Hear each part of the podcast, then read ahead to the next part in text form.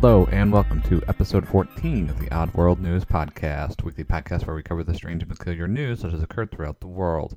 If you would like to follow along with this week's episode, you can find the show notes in your podcast application of choice or by going to oddworldnewspodcast.com slash 14. Here are the stories for the week, of March 15th, 2015.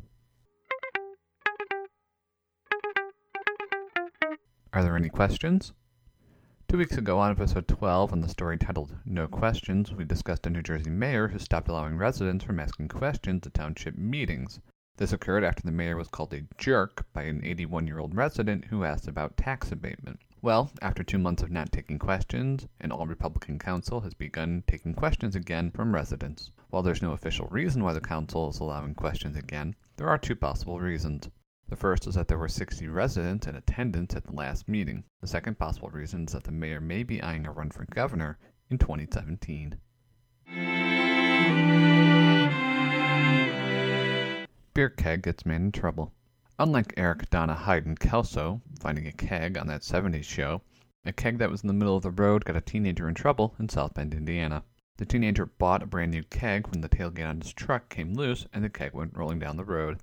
Police happened to see that the keg fell and retrieved it from the road. Indiana law prohibits anyone under the age of 21 from transporting alcoholic beverages unless they are with their parents or legal guardian. Obviously, the luck of the Irish didn't help this teen on St. Patrick's Day.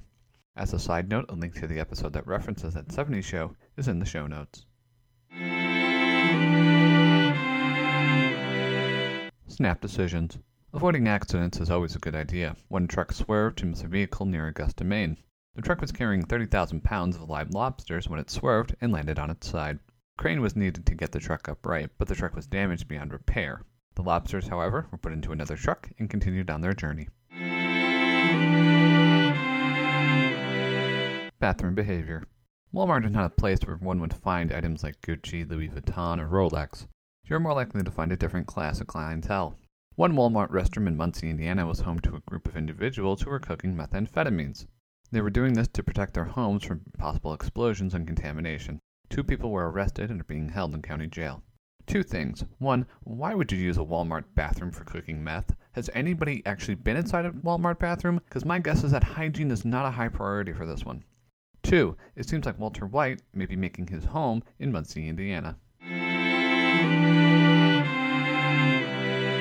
The Darwin force is strong with this one. Drivers noticed a woman driving erratically along Interstate 105 in Oregon and reported the woman. This was shortly before the woman lit herself on fire while driving. Yes, you heard that correctly. She lit herself on fire while driving. The woman did not stop there. The woman then crashed her car into the median, got out of her car, and jumped off the interstate bridge 40 feet into a park. The woman survived the ordeal and was being treated for her injuries, none of which were life threatening. The woman was subsequently released. Something's amiss. We know that the US government gets things wrong sometimes. Okay, a lot of the time. Whether it is due to human error, deliberate means, or due to computer glitches, it does seem to happen. However, the Social Security Administration is trying to explain how its data states that 6.5 million people in the United States have reached the age of 112. Now, if you know anything about human life cycles, you're well aware that a very small subset of humans ever reach the age of 100, let alone 112. The administration states that they do not have death certificates for these individuals, and without death certificates, these Social Security numbers remain active. This poses a problem because people can fraudulently use the numbers to open accounts and possibly get tax refunds, among other things. The administration states that they do not, quote, work on presumptions, end quote, and because they do not have the evidence, they also state, quote, our focus right now is to make sure our data is as accurate and complete as it can be for our current program purpose, end quote. Of the 6.5 million individuals, only 13 are actually getting Social Security benefit. Now, to me, it would make much more sense to have all those individuals over the age of 105, possibly even over the age of 90, require verification before anything is issued to them. This would affect a very small number of individuals. It would be inconvenient for them, yes, but it would reduce a significant amount of fraud. Bill returned way late. We've all had things get lost in the mail. I know I once had a package go missing for three months. Shipper sent another, and both of them arrived on the same day. So things do happen. One township in Maine sent a final bill to a resident and it was returned to the water district after a little bit of time 46 years to be exact. The $1.40 bill was sent out on October of 1969 with a 6 cent stamp for postage attached. It has finally been returned to the water company because the post office box that it was sent to was subsequently closed. The last odd item regarding this story is that all of the mail that was sent out by the water district on that day was returned at the same time. I know the post office can be inefficient, but this seems to epitomize just how inefficient the service can be. Daredevil motorcyclist. Young adults are not known for making the best decisions. One 20 year old Pakistani who goes by the nickname of Rocket decided that he wanted to do something outrageous. Rocket bet his friends that he could ride naked on his motorcycle on the city of Lahore's main thoroughfare. Rocket was successful at least once, but another driver reported that he was doing it again. Police created a blockade to arrest Rocket, which they did. They charged the man with, quote, overspeeding, violating traffic rules, and for revealing his private organs in public. Additionally, television stations have shown footage of Rocket doing a wheelie in the city center while a bunch of his friends cheered him on. First the monkey, now no games. Getting kids to behave inside of a store is a tricky thing for parents. Kids usually get bored and just want to play. One enterprising group of older youngsters tried to get a huge game of hide and seek to occur at the IKEA branch in Amsterdam, Netherlands. The number of people who signed up topped 19,000 while another 13,000 signed up to play at the IKEA store in Utrecht, Netherlands. IKEA has contacted the owners of the pages and requested that they take their game elsewhere. Stellar performance. A 24 year old Orlando man allegedly robbed a person of their cell phone. What is a bit strange is that during the robbery, the man shot himself. As one might surmise, shooting yourself would leave you panicked. In this man's case, in his panic, he ran across the street to a gentleman's club and stole a Mercedes that had left its door open. The man then sped away. Shortly after taking the Mercedes, the man began feeling the effects of the gunshot, pulled over, and flagged down a police officer for assistance. The man was taken to a regional medical center and treated for his injuries. He was also positively identified as the robber and has been charged with robbery and possession of a stolen vehicle. Pocket dialing. Technology can make lives much easier by allowing us to order things without having to talk to anybody. But there are always those times when it can become inconvenient and embarrassing. One example is when you end up butt dialing somebody. Butt dialing, in case you're not aware, is when you inadvertently dial somebody that you did not intend to. In Mankato, Minnesota, three would be burglars had a technical mishap where they ended up dialing the wrong number. It was not a friend that they had dialed. Oh no, it was 911. Dispatchers heard a conversation which suggested that they were involved in a theft or burglary. One aspect to the cell phones is that they can easily be triangulated, and the cell phone can be located within a relatively small area. Dispatchers indicated that one of the last things they heard on the call was, quote, I think I see the police, end quote. This was followed by running. As with all 911 calls, the 34 minute call was recorded and will likely be used against the burglars in court. Rampant cheating. Most people do not like taking tests. Sometimes the pressure is significantly worse when it is a standardized test. Getting assistance from others is definitely not new. Using any means to get ahead is ripe for exploit. In Patna, India, an image has surfaced of dozens of parents helping their kids with standardized tests administered by the Bihar School Examination Board.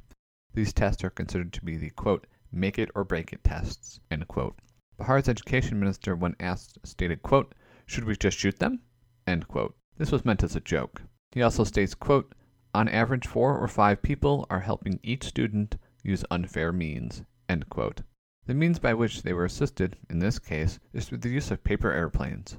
Cheating has been on the rise since the government began offering cash rewards of 10,000 rupees, or about 160 US dollars, to lower caste students who are able to answer about half the questions on their tests.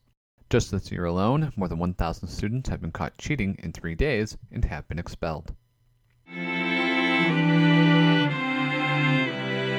Small Town Brawl Small towns are known for being quite predictable. When something does occur, it becomes the talk of the town. Well, in Big Sandy, Montana, a town with a population of about 600, has had quite a ruckus. A car pulled up in front of a coffee shop. Immediately behind them was a pickup truck.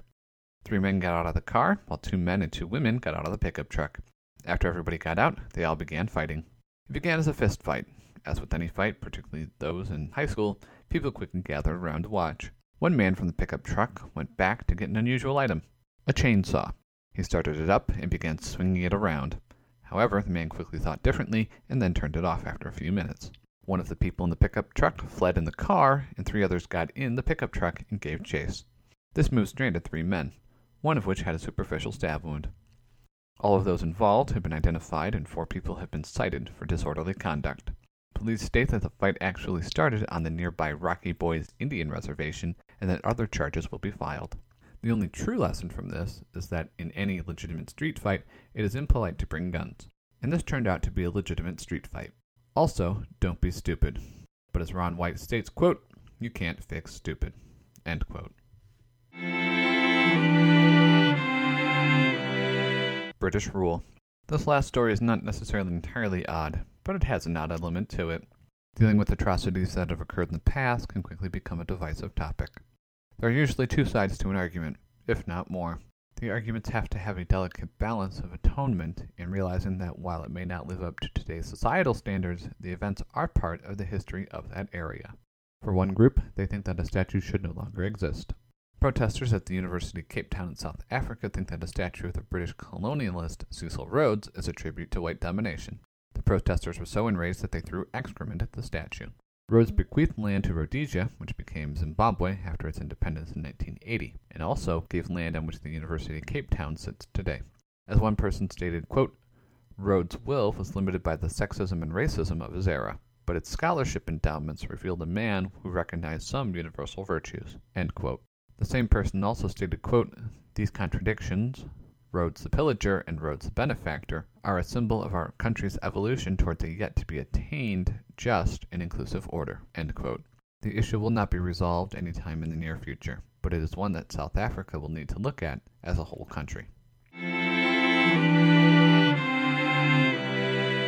that concludes this week's episode of the Odd World News Podcast. You can find the show notes for this episode at oddworldnewspodcast.com. You can follow us on Twitter at underscore oddworldnews. If you'd like to submit a story or send feedback, please email us at oddworldnewspodcast at gmail.com. If you like the podcast, please subscribe. Thanks for listening, and we will be back next week.